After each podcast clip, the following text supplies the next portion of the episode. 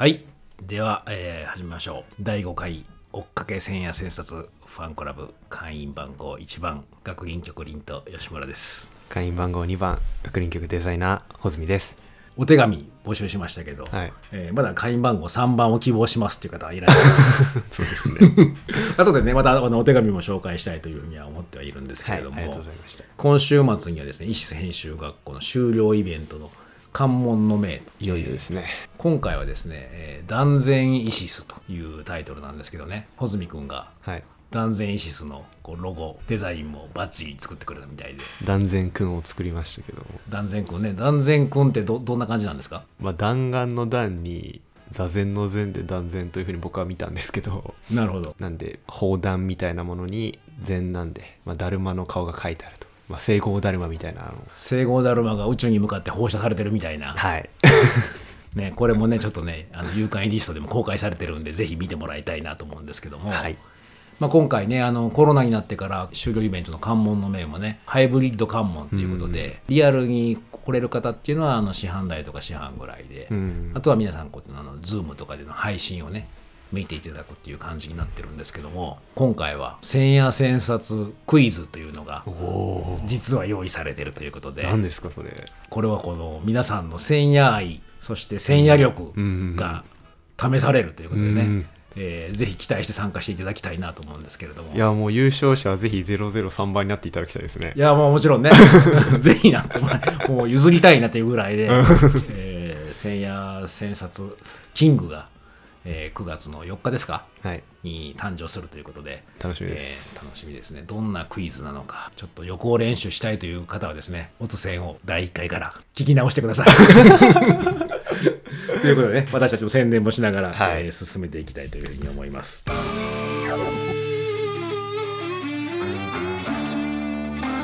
千夜千冊ファンクラブ。えーで今回も神秘主義ですよ。そうですね。まあグノーシス何回か続いていましたけれども、ん。まあ今回は結構広めな神秘主義ですよね。エゾテリスム思想っていうね、あのこれもまあエゾテリスムってなかなか皆さんも聞き慣れない言葉かなと思うんですけれども、僕も初めて聞きましたここで、はい、このエゾテリスムっていうのが一体何なのかっていうことが、えーこの千夜千冊で松岡さんが紹介してくれています。うん。今回ね分かりやすくねあのエゾテリスム思想の1から6まで項目を出してくれてるんで、それが結構ね半分ぐらい占めてるんですよね。そうですね。で、えーこれをまあ中心に今回は読み解いてみようかなというふうに思いますけれども。でこれ松岡さんが珍しくデスマス帳で千夜千冊されてるんですよね。そうですね。かなりこう慎重に書かれてるなというふうに読んでて感じますね、今回は。この慎重にっていうのは何でしょうね。あの冒頭に神秘主義はさまざまな思想と同様それなりに厳密なのですよ。書かれてますよね、まあ、だからこの神秘主義みたいななかなか捉え難いものこそ厳密にこう見ていった方がいいということでそういうのにデスバスも現れてるのかなっていう気も少ししますが。そうですね。松岡さんがねあの以前ね日本のコンセプトみたいなものこそこれも厳密に見た方がいいと。詰めたうん。言葉を詰めた方がいいというふうに言われたことがありましたね。あそうですよね。普段なんとなくとか雰囲気とか言葉にしない方がいいんだよみたいな風に思われてるものこそちょっと厳密にいかないと間違った方向に行っちゃうかもしれないよっていうのは、まあ、今回の千夜もそうですけど日本に関してもかなりあるんじゃないかなというふうに思いました。うん、じゃあ僕らもちょっとね松岡さんの千夜千冊手すりにはい少し見ていきたいなと思うんですけれども、まあ、今回このエゾテリックって一言で言えば何なのかというと非合理なことがとても気になるということですと、はい。もうまずあの言い切られちゃった。まあその非合理な現象なのにそこに何かとても大事な何かがあるんじゃないかって感じることっていうことですよね。うん。そう僕ね、まあ、非合理って言葉を見るとあの不条理っていうねうん言葉をパッてこう比較的になんか思い浮かべちゃって、はいはいはい。などどう違うのかなみたいなふうに感じたんですよね。どう違うんですか？なんかねあの僕もちょっとしちょっと調べてみた軽く調べただけなんですけどふ不条理っていうのは、まあ、実存主義的なね言葉あの文脈で使われている言葉が多いみたいなんだけれどあも不条理演劇みたいな、うん。うん。なんかこう理由がなく、えーその必然的な理由がなくその偶然的に表された、うんうん偶然的に存在したみたいなものっていうのを不条理と、まあ、つまりなんかこう理由とか根拠がないみたいなね、うっんていうふうに使ってるみたいで,、うん。で非合理っていうのは合理として捉えられない捉えきれないもんっていうものがあるというふうに見るのが非合理なんだっていう、うん。そういうふうに書いてましたね。なるほど。この非合理っていうのをどういうふうに捉えるかっていうことですよね。ここはあの続けてルドルフ・オットーの宗教の本質は非合理であるという言葉が引かれていたりとか、はいはい。それから非合理的なことが気になるというのは非合理の重要性を確信したいということですっていうふうにも書いてあるんですけども、確信したいですよ。うん、どうですか？これちょっとわかるなというのが、子供の頃って結構ファンタジーとか好きじゃないですか、もう僕もいつか魔法使いになれるって思ってたんですけど。僕もねあのこうあの穂積君とねあの世代が違うからね、はい。あの前ちょっと話したけどこうノストラダムスの大予言ってむちゃむちゃ流行ってたのよ。あ世紀末の。そうそうそうはいはい。だからもう絶対世界は滅びるんだって思ってたわけ、アンゴールモアですか？うん、そうそう。で思ってたんであのずっとですね僕は大理石で宇宙船を作ろうと思ってたんですその飛ぶわけないんだ大理石で宇宙船を作ろうと作った宇宙船に自分が好きな人と動物を乗せて地球最後の日に飛び立ちたいってずっと小学生の時思ってたんですよ。えノアの箱舟みたいならノアの箱舟ですよ。飛ぶわけないじゃないですか。でそれで毎日あのずっとお祈りしてました僕は。世界が滅びないように世界が滅びた時に宇宙船で飛び立てるようにっていう。あでもなんか僕もそんな似たような話だとなんか世界から空気がなくなるかもしれない日みたいななんかありませんでしたっけ、なんかいや僕それ知らない。うん。なんか漫画かなんかで読んで本も本当だと思っちゃったのかな？うん。ドラえもんかなんかでやってたのかな？なんかそれでタイヤに穴開けて空気を吸って1分間ぐらい持たないからとかなんかその風船に空気入れといてどうにか生き延びれないからなんかそういうことだいぶい短いね。5分ぐらいで終わりそうだけど。でもなんか僕らこうファンタジーでそういうこととかもこうちょっとえー憧れというか信じたいみたいなもんとかはもともとは持ってたのかもしれないですよね。うんうん、でもこの非合理っていうのがこうエエゾテリスムで言うと、まあ、確信したいというところまで行きたいっていうことで、まあ、そこまで貫けるっていうのは何かっていうことですよね。まあ、僕はねこのあのあ改めてこんだけグノーシスとかあ神秘主義がこれだけ松岡さんが千円千冊連打してくれているとやっぱりどっかには私たちにはこう分かりえないうん。認知しえない、うん。各知しえないようなものとかがあると。うん。まあ、グノーシスはねこうそこを認知覚醒英知としてこう捉えるっていうことだったけれども、えーその前提に立ってそこに従うようなところなのかなって気がしました。うん。うん。まあ、そうですよね。まあそもそも人間の感世界みたいなことを考えると感覚器官としてイルカと人間って見てるもの違うしなみたいなところから絶対に人間が理解してないことってたくさんあるじゃないですか。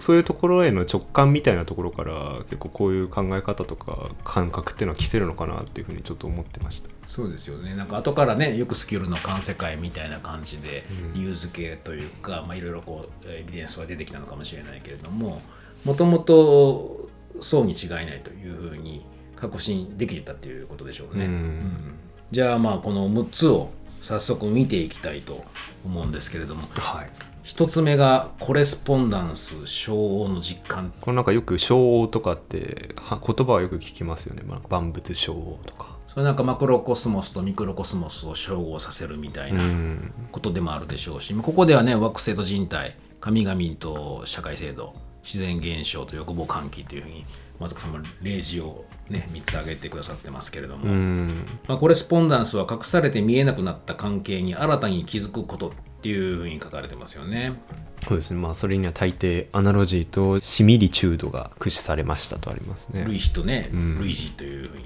訳がついてますけど。これボードレールがねあの悪の花の詩コレスポンダンスというのも例示に挙げられてるんですけど、はい。これあの編集学の主ではね実はあのアワードがバンセンボードレールっていうんですよ。ああ確かに確かに、うんまあ、ボードレールって言うんですよ。でももちろんあの穂積君もやったことあるんですけどだけど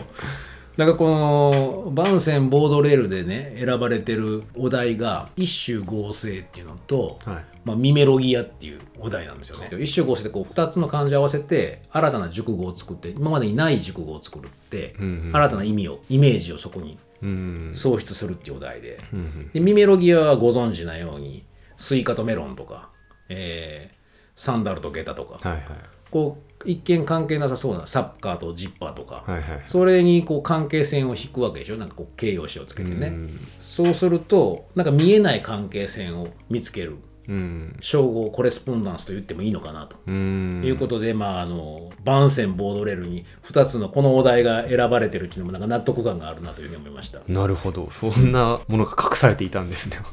実はコレスポンダンスが 主の稽古にも隠されていたんですよ。で2つ目が今度はですね生き生きている自然との共振性っていうことなんですよね。ここではあの自然にも物質にも活力これはこの呼び名が神秘主義学派で異なってきたって書いてますけどそれがあるというふうに見ていたっていうことみたいですね。これはどうですかね活力っていうのはね。でもなんかそれと共振したい更新したいっていうものじゃないですかつまり活力を得ることによって自分がさらに活力的になるというかかさらに活活性化するっていうのに近いのかな？僕はあの6つの編集ディレクションとかで話す時に 編集は人や場を生き生きとさせる方向に向かうっていうのを挙げてるんですけど、まあそれ生き生きっていうのがまああの活力というかうん。のに近い感じのイメージでは使っていて、うん。生き生きするっていうのは結局欲望力というかうん。まあ、編集っていうのはインとアウトの間に編集が起こってるというふうに見ているわけだけれども、はい。なんか何かを欲しがったりとか取り入れてそして何かを外に出すっていうことができないとこれはこう死んでる状態に近くてうん。生きている状態がこう弱まってる。うんっていうふうに見てるんですよね、はいはい。だからここでいう自然っていうものはすでにそのインアウトがこうずっと動いている、まあ、よりそれがパワフルに動いている状態っていうものを自分と結びつけることによって、えーさらに自分がえーその力を活かせるような状態になってる、うんより自分のインアウトがエネルギッシュになってる。ダイナミックになってるっていうそういう感じに近いのかなというふうに思いましたね。なるほど。これ自然っていうふうに考えると、まあ、実感値があまりないので難しいですけど例えばこれを人って言い換えたらなんかこう生き生きしてる人の周りにいると自分も生き生きできるなみたいなのってあるじゃないですか、ありますね。まあ、なんかそれを世界的に応用しちゃおうとしたのかなっていうような感じですね。なんか吉村さんも結構周りにこう自分と同じぐらいの志を持った人を置くことで、まあ、それが日常になって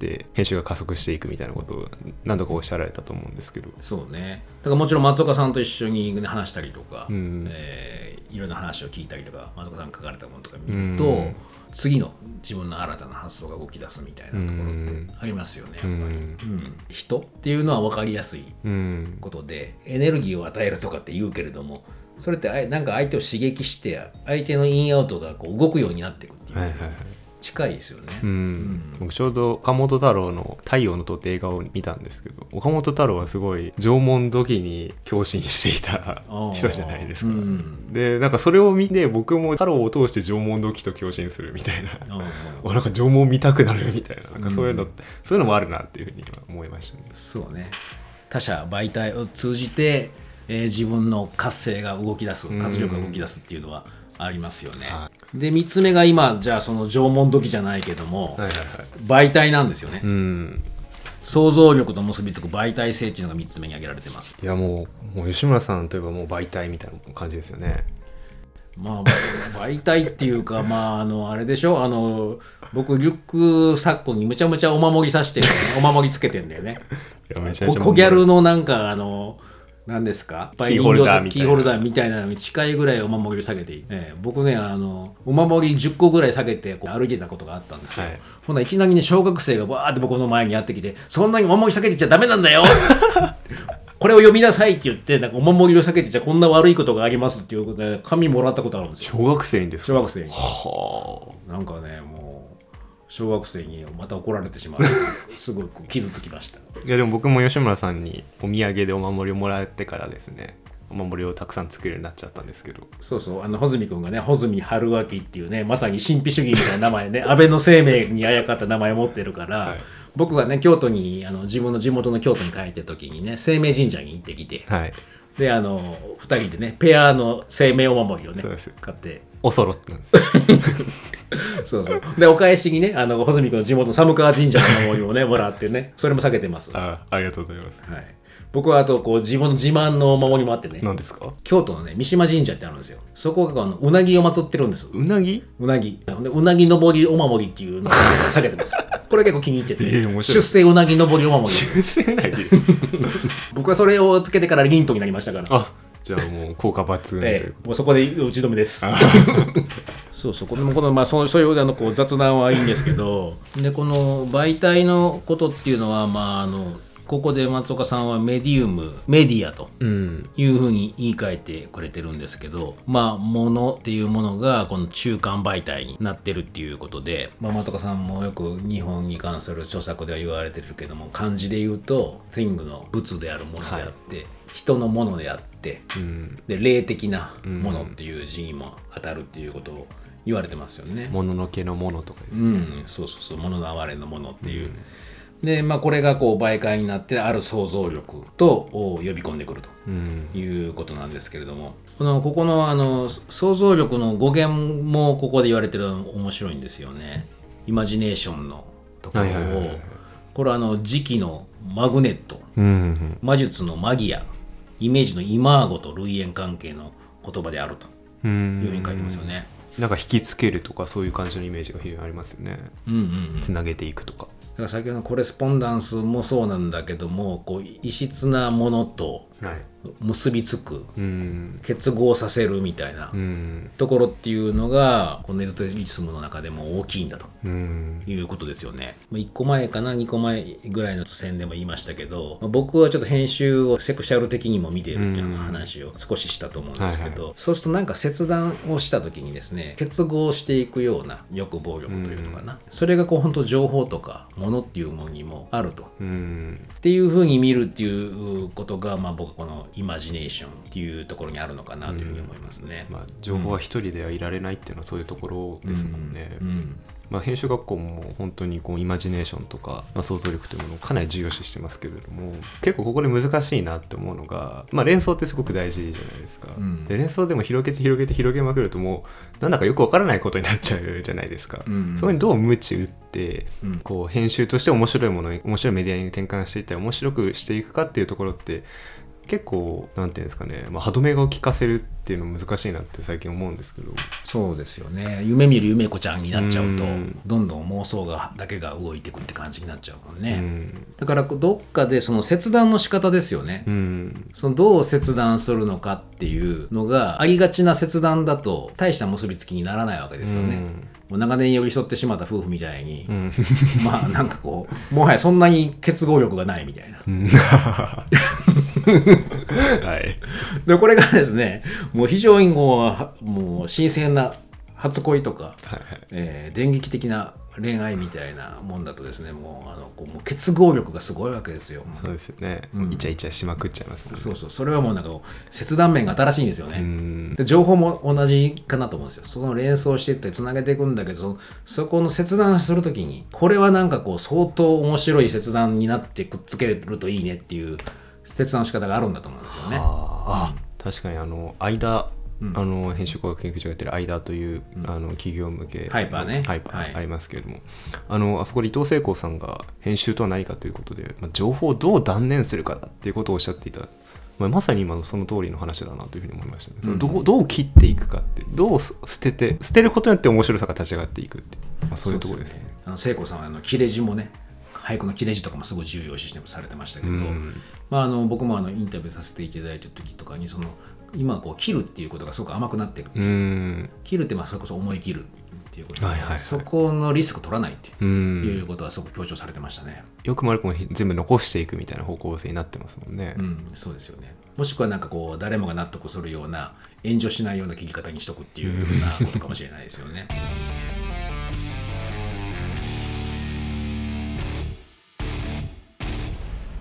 そして4つ目がですね忘れがたい編成体験ということなんですよね。えー吉村さん何かありますか？いや僕はねなんかあのいろいろ編成してるんですよ。うんうん。あのこう言ったかなあの僕ねもともと子供の時に、えー吉村美希っていう名前だったんです。あはいはいはいはい。女の子みたいな名前だったんですよ。なんか僕は母親がもしかしたら女の子にしたかったっていうことなのかなっていうぐらいピンクのブラウスを着せられてましてね。でおかっぱででミキっていう名前だったんで、はいはい。外に行くたびに可愛いお嬢さんですねって言われてたんですよ。えでそれが僕にとって非常に屈辱的で。うん。で僕は小学校に入る時に親に言って名前を変えてくれって言ってケンジュっていう名前に変えたんですよ。あなん漢字は一緒だった漢字は一緒なんですけどね。でこれがまず1回目の編成体験ですよ。超すごい編成してますよね。そうそうそう。もう名前変えてるんですかこう あの昔江戸時代じゃないんだけどみたいなね。あの名前変えるっていうでもそういうこうまずこう1個目の編成体験があったりと、まああとはそうですね。やっぱこう自分のこう性格みたいなののコンプレックスもあったんですよね、でそうするとなんかこうそれをこう無理やりにでも変えたいみたいなうん。気持ちってありましたね、えどういうコンプレックスを感じられてたんですか？やっぱりこのこういうふうにあの今こうくっちゃべってますけど、はいあの非常にこう内向的だというかあのあんま人と喋らない感じだったんですよ僕は。そうなんですか。ええ、もうあの高校ぐらいの時はほとんどあの学校に行かなくってあの誰とも口聞かない感じだったんで、これはやばいなと。俺このままじゃ社会復帰できないかもしれないと思って大学に入ったら人間を変えよう変えようと思ったんですよ。大学デビューってやつですか。まあそうですあの本当にあのだからできるだけ僕の過去を知らないうん。ところに行こうと思って北海道の大学とか受けまくってましたから 全部落ちました。あそうなんです本当にこうそういうのないの？編成体験みたいな。こうこう自分でこう変え変えたいみたいな。いやでもそれこそなんか僕は編集学校入ったのはかなり 編成体験だった気がしますけどね、うん。あのまあもちろんそれまで大学も入ったりとか、まあ、いろんなところに入ってはい行ったんですけどでもなんかエスカレーター式って言ったらですけど、まあ、その時期が来たから入るみたいな感じじゃないですか。学校とかって、うん。まあそれなりに変化はありますけど、まあ、なんかそれってみんな通る道だなみたいな感じで思ってたんですけどでも編集学校大学4年の時に入って、まあ、吉村さんにお世話になるようになったのって、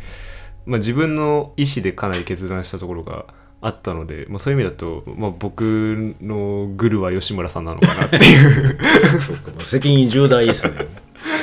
あのでもこのね現状でもね第二の誕生って言い方してるんですよね。人知学的にはそうそういう言い方してると。いうふうに言ってるんですけどもまさに完全にオルタード・ステーツっていうね別用の状態っていうことでしょうけどもこれっていうのは何でしょう。こうま松岡さんのこのえールドルフ・オットのヌ「ヌミネオゼ」という言葉から説明が始まってるんですけども、あ意識や言葉遣いが A から B に C から X に切り替わっていくトランジションがオルタードステートの鍵を握ってると見ていますと松岡さんが書かれてるんですよね。これでじゃああのあれ？あの穂積君はそのなんかこう自分の意識とか言葉遣いが変わったって感じ？いや変わりましたね。それこそ僕も非常に内向的だったんで、まあ、吉村さん僕が入りたての頃ご存知だと思うんですけど、声がめちゃめちゃちっちゃかったじゃないですか、はいはい。でそれであの文楽の稽古に連れてかれたりしたんですけど。確もう声出さなきゃダメだよっつって出すとで結構でかかったんですよ、う。ん。だからそういうこうなんていうんですかね。こうノリを超える経験をするようになったのもこの辺来てからだなっていうふうに思いますけどね。うん、これはあのそうなんですよね。また編集学校の話をするとこう編集学校とかやってても使う言葉自体が変わるっていうことをすごい重要視するんですよね。はいはい。まあ、どういうことかっていうとこうぼ僕たちついですねこう上等句で済ませてしまったりとか、うんうんえーまあ、みんなそう言ってるしみたいなところとかで終わってたりとかなんとなくみたいな感じでぼやかしてしまったりすることって、まあ、まあまああると思うんだけれども、うん。まあ、そこをあえて使っていない言葉にしていったりまあ松岡さんが言われてる編集のに関する言葉とかで言い換えてみたりとかってすることによって、まあ、それを普段使いすることによって自分自身がこうが変わっていくうっんていうのはあるでしょうね。うん。そうですね。まあぼ僕さっきから吉村さんの話に対して「ふんふん」とか「なるほど」とか「はいはい」とか言ってますけど、まあ、こういうのをこう切り返していくっていう方にやっていかなきゃいけないんですよね。だからただ受けるだけじゃなくてどうここから他の話につなげたらいいんだろうなっていうのを考えながら喋らなきゃいけないっていうのは、まあ、かなり編集傾向っぽいものですし。そうね。松岡さんが編集力を鍛えるとかっていうことの、まあ、日常的なものの中で、まあ、会議とかはい。雑談の中で、うなずきの前に言い換えを用意しろっていうことが書かれてるんですよね。こっくりさんにはなるなと。うん、でこれはもうあのとてもあの素晴らしい、えー日常稽古だなと思ってあの僕もあの感心したんですけど。いや本当普段からできますもんねそういうこと。そうそう。皆さんもねあのつまらない会議とかいやおうなしに引き込まれた雑談とかの時に ぜひ言い換えを用意してえーいくことでこの編成オールザドステーツに至れるかもしれませんよね。うんそれから、え5つ目がまたこれ難しいですよ。コンコルダンス和教っていう漢字自体もなかなか難しいですけど、うん。コンコルダンスっていうのはこれあの穂積君はどどんな感じで捉えました？そうですね。まあなんかさっき出てきたコレスポンダンスとかちょっと言葉自体が似てるのでちょっと混同しちゃうようなところがあるんですけどでもまあこう意義意義を見出すとかですね。なんかその配列の中にこれは何か絶対にコードがあるんじゃないかみたいな。こうダヴィンチコードみたいな。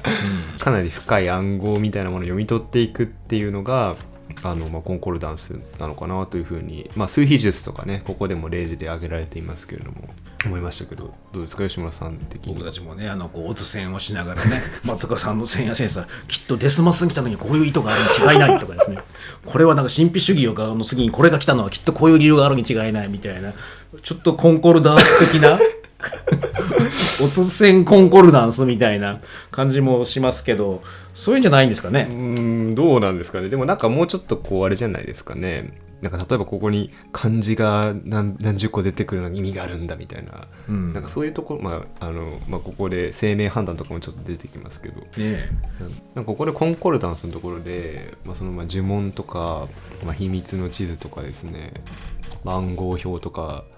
まあ、これもかなりこう好奇心をかきたたせるような言葉がたくさん出てくるんですけどなんかそういう独自のルールを作るみたいなものって結構神秘主義とかエゾテリスムあるのかなっていうふうに思うんですけど例えば数比術とかでこの数字が大事なんだっていう大事になった根拠っていうのは一体どういうところにあるのかなっていうのが結構気になるんですよ。なんかねそこら辺はわからないよね、なんかこういろいろ666とか13日の金曜日みたいなもんなんかね、えーあるけれども、ん。ああいうのっていうのはまあ一応理由はあるんだろうけど、まあ、必ずしもそこがじゃあ絶対に具合が悪いかっていうと、うん根拠はないよね。なんか出てきたなんか理由はなんかあるんだろうけども、うんまあでもそこを意味嫌ったりとか逆にいいその符号性みたいなものとかを共通で持ってることによってあるグループ意識みたいなものとかが生まれたりとかするっていうのもあるだろうし、うん。結構デザインを考える上でなんかシンボルとかって結構扱いにくいなというふうにずっと思っていて、まあ、ある文化圏にしか通用しないものじゃないですかそういうのって。うん。例えばわしが蛇加えてたら正義が悪に勝つシンボルだこうビートカバーのアレゴリーとシンボルに出てくる話なんですけどでもそんなのって僕ら日本で生きてたらわかあんま分かんない問題じゃないですか。うんなんかそういうの、まあ、神秘主義とかのそういう宗教的なものとかって結構シンボルがやっぱりたくさん出てくるんですけどそういうのってどうやってビジュアルコミュニケーションとして使っていけばいいんだろうなっていうのはなんか相当悩ん悩ましいんですよね。うんだって今回の断然だるまだってなんであれになったかってかなりオカルトじゃないですか。そうだよねなんかこういろいろね言い換えながらね、あの僕と穂積君でもね言いながら僕が変なね玉の上にお膳の上に玉乗ってる絵とか書いてね。本当ですよ。はいって穂積君に渡して、はい。でもそこから穂積君がこうアレンジしてね、はい。あのだるまの玉玉バージョンを作ってくれたんですよね。うん。もうだんだん全然とかなんかよもうだんだんだんとか全然だとかなんかよくわかんないこと言いまくってましたけど。うんいやなかなかねそこはも難しいのは難しいんですよね。うん。でもまああの呪文っていうことが出てきたけれども僕はその言語っていうものっていうのにはこう非常に呪文性があると思って見てるんですよ。なるほど。うん。まあ、あと言語自体が世界を作るというふうにも見ていてね、うんうんうんどんな言語を自分は使っているのか、うんうんうん。どんな言語をねこう交わしてるような、えー状況なのか、うん、場所そういう場所にいるのか、うん。っていうことによってそこの世界っていうのが作られている。うん。いやだからそういうなんか社会性みたいなところか言語を通した社会性みたいなものから世界が生じるっていう感じですよね。そうそうそう。だからまああるこう今社会的に一般に使われている言葉だけしか使ってなければ、まあ、そこの世界の言語的呪術性にとらわれちゃってるんだよね。うん。うん。だから僕はその上等句とかじゃないようなものに行った方が、まあ、そこの世界的な呪術世界ととらわれから外れてうんまた新たにね違う言葉を交わせるような場を作れるんじゃないかなと、うんまあ、そういう世界を作れるんじゃないかなというふうに見てる、まあおそらくエゾテリスムの中のいろんな組織とかグループが団体ができてきてると思うんだけど教団が。そこではまだ他の世界では使われてないような言語が使われて交わされてるはずですよね。うんそして第6番ですね次は伝授の方法があることということですけどゼアミが出てきますけど、はいイシス家電所ですよ。なんかさっきからなんか編集学がなんかこうかなり何でもそれに結びつけて 結びつけすぎてますね。ねそう見えてきちゃうんだよね。うんまあ、このでも伝授の方法があるっていうのはなかなか今はどうなんでしょう。そういう場所とかそういう学びとかどれぐらいあるんでしょうね。なんか技術的なもんとかは伝授されるかもしれないけど、うん。先ほどの4つ目で言ったような編成とか返信みたいな本にはなかなかいかない。うんそういう状態ではないですようね。ん。だから人間性の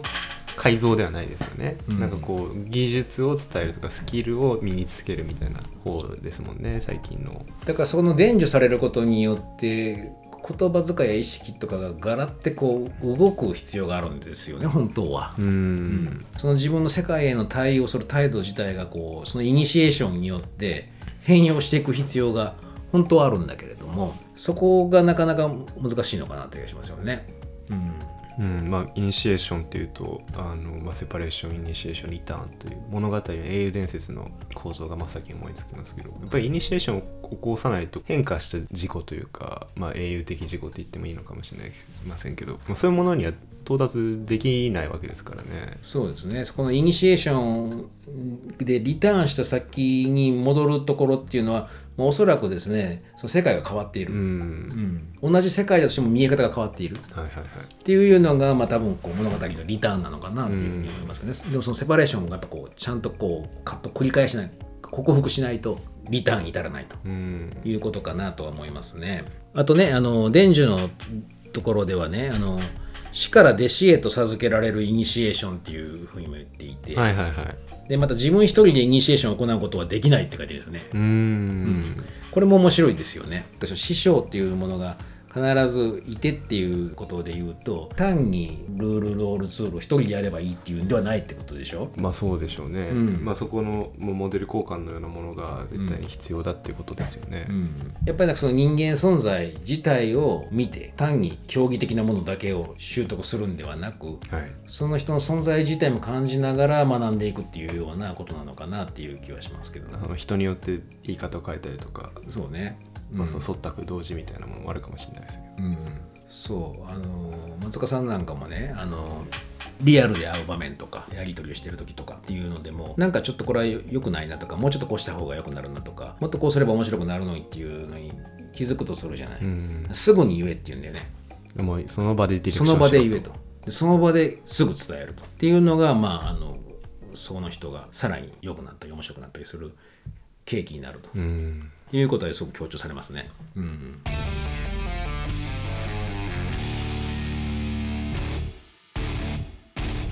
はい、じゃあですね、前回にね、お便りを募集したんですけども、この辺りでちょっと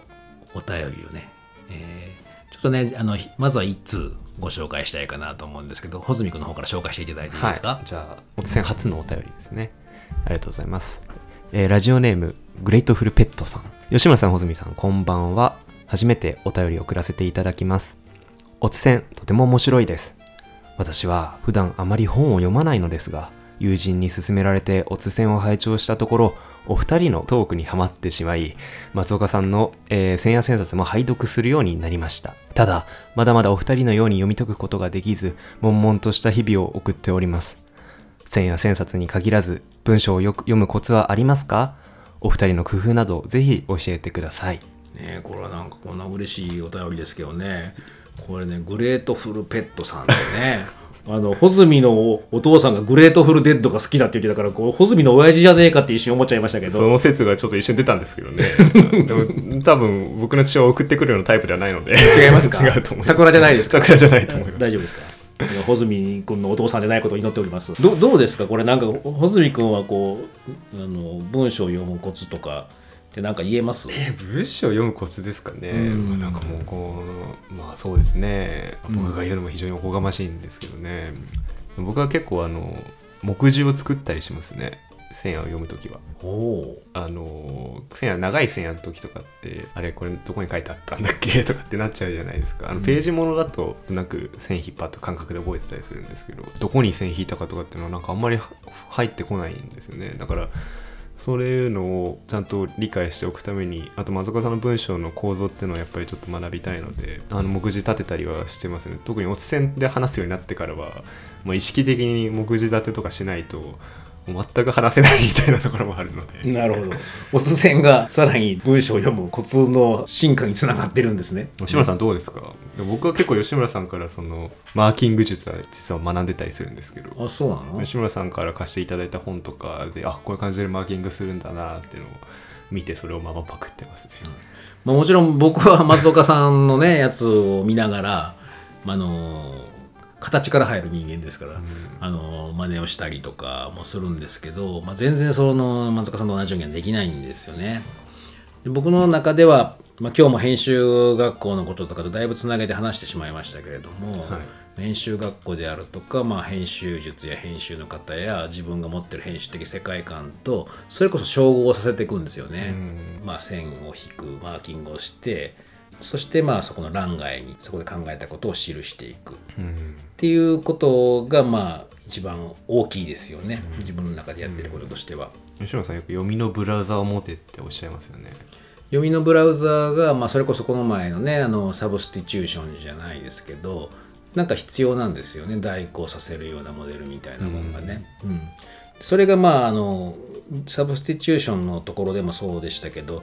やっぱある程度出来がいいもんじゃないと、うん。しょ照合しても割に合わないというか 面白みが出ないんですよね、はいはい。だからそこがみ皆さんもねこうこれかっていうブラウジングできるようなもん照合できるようなもんを持つっていうのはあの有効なんじゃないかなっていうふうには思いますけどね、なんか僕もそれ吉村さんに1年半前ぐらいもうちょっと前2年前ぐらいに言っていただいた時になんか、えーそんなこと言われてもなとか思ったんです。で吉村さんは結構先ほどもおっしゃいましたけど結構セクシャルなものというふうに見てる。って、まあ、生命としていろんなものを見てるってことだと思うんですけど、まあ、僕もなんかそれから編集学校のリをやったりしてまあいろいろ見てる中であのなんだかんだポケモンに落ち着いちゃってるんですよね今。ポケモン？全然そのなんていうんですか、うん。あの出来のいいものかどうかわからないんですけど、うんうんポケモンってまあグーチョキパーじゃないですか基本的に、あとその属性の話もすごくあるし、うん。でそれがどうステップアップ進化してステップアップしていくかっていうので、まあ、結構編集学校の型でポケモンって見えちゃうんですよね。だから 文章読むのもポケモンできるの？いや結構いいけますよ。あこれはあれだね。ピチュウピカチュウライチュウだねみたいなのとかちょっとじゃあちょっとこ今度教えてくださいあのねこれはミュウツーだなとか。いやと本当にありますよ、うん。僕マーキングでルカリオとか書いてたこと。あるなるほど。じゃあこうポケモンいける人はなんかこうね それでいけるかもしれないですよ、ね、分かんないですけど、うん。いや何でもあのいいと思いますよ本当に。ありがとうございます。はいまたね、えー次回もねちょっとお便りも紹介していきたいと思いますんでまたね、はいい、ただいて何つかいただいてるんでね、はい。えー次回からまた紹介していきたいと思います、はい、皆さんもあの、えーリストでリンクが貼ってありますので、ぜひお便りご応募くださいませ。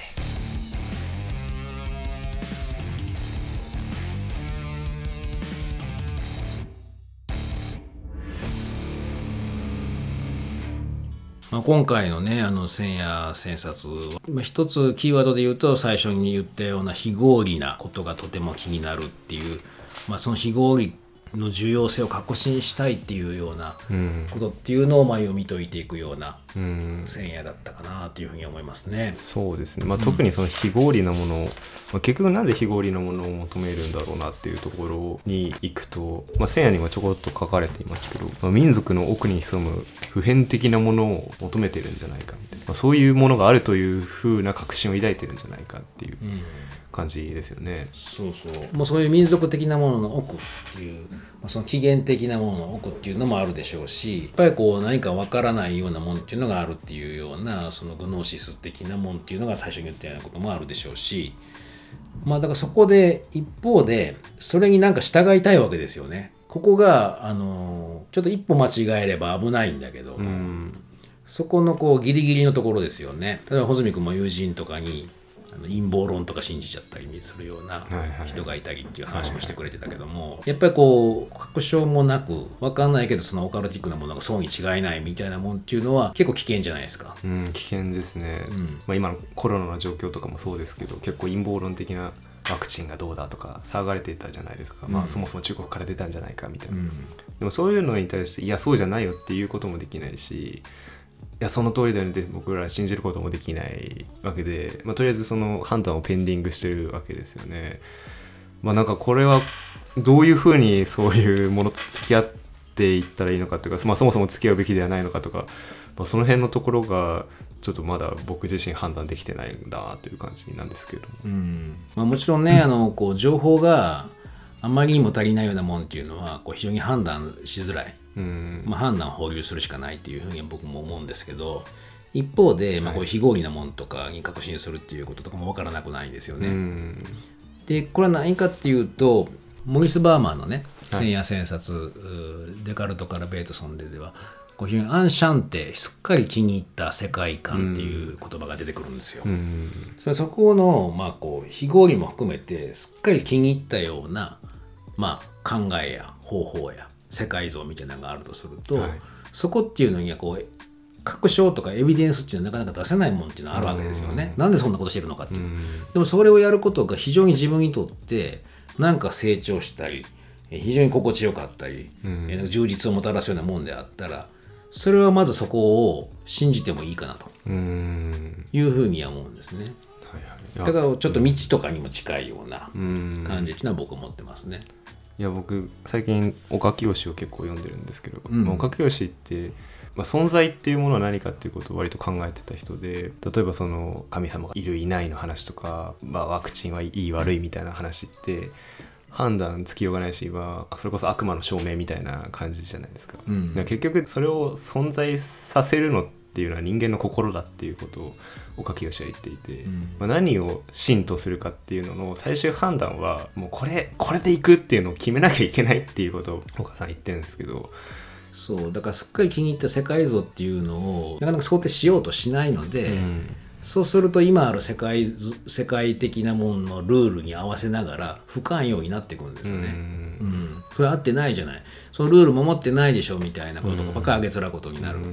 でもそれが君が描きたいすっかり気に入った世界なの？っていうことを問い直した方が本当はいいと思うんですよね。うんまあ、僕はその今回のエゾテリスム思想の非合理の重要性を確信したいみたいなところからは、まあ、そういう印象を受けました。でこれ最後にね、あのーこの前もってもともと実はエゾテリスム思想は別のね人がこれぞっていうのを書いてたんだよね。ルック・ブノワっていうのが非義伝授エゾテリスムの世界っていうのにねがもともとあったんだけれども、これがまあ90年2年にこのフェーブルの本書に主役の座を取って代わられたって書いてますけども、リュック・ブノワーはこのエゾテリスムといった時に非常に広いスコープで考えてたわけなんですよね。ここの松岡さんのねあのやつにも書いてますけど現著にも書いてます。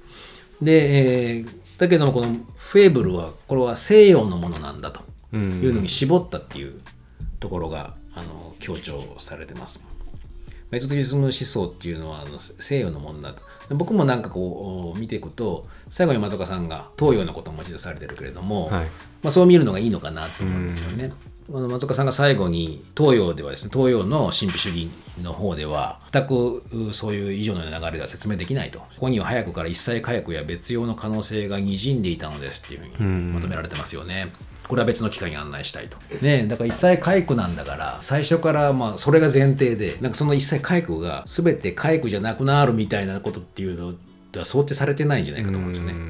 回復の状態から別用へっていうのはあるかもしれないけれども神と合一して回復じゃなくなろうっていうふうなことではないんだろうなとは思いますよね。はいはいはいまあじゃあこのあとさらにね次なのかその次の次なのか分かりませんけれども、はいえー東洋のね、えー神秘主義みたいなものとかも進んでいくのかもしれないですよね。うんいや楽しみですねそれこそなんか僕は安倍の生命校から名前を取られているのでなるほど。その陰陽道とか西洋だとあんま出てこないですね道教はまあそれなりにありますけどうん、とうとう穂積生命の本領を発揮する時が来るかもしれませんね。いやちょっと期待しちゃいますよね陰陽道に邁進することになるかもしれないんで、うん なんかもう千夜出たらもうやるしかないかもしれないじゃああのいつか陰陽生命の21世紀の最短を期待しながら松岡さんの聖夜も待ちたいと思います。はいはい。じゃあ今日はどうもありがとうございました。ありがとうございました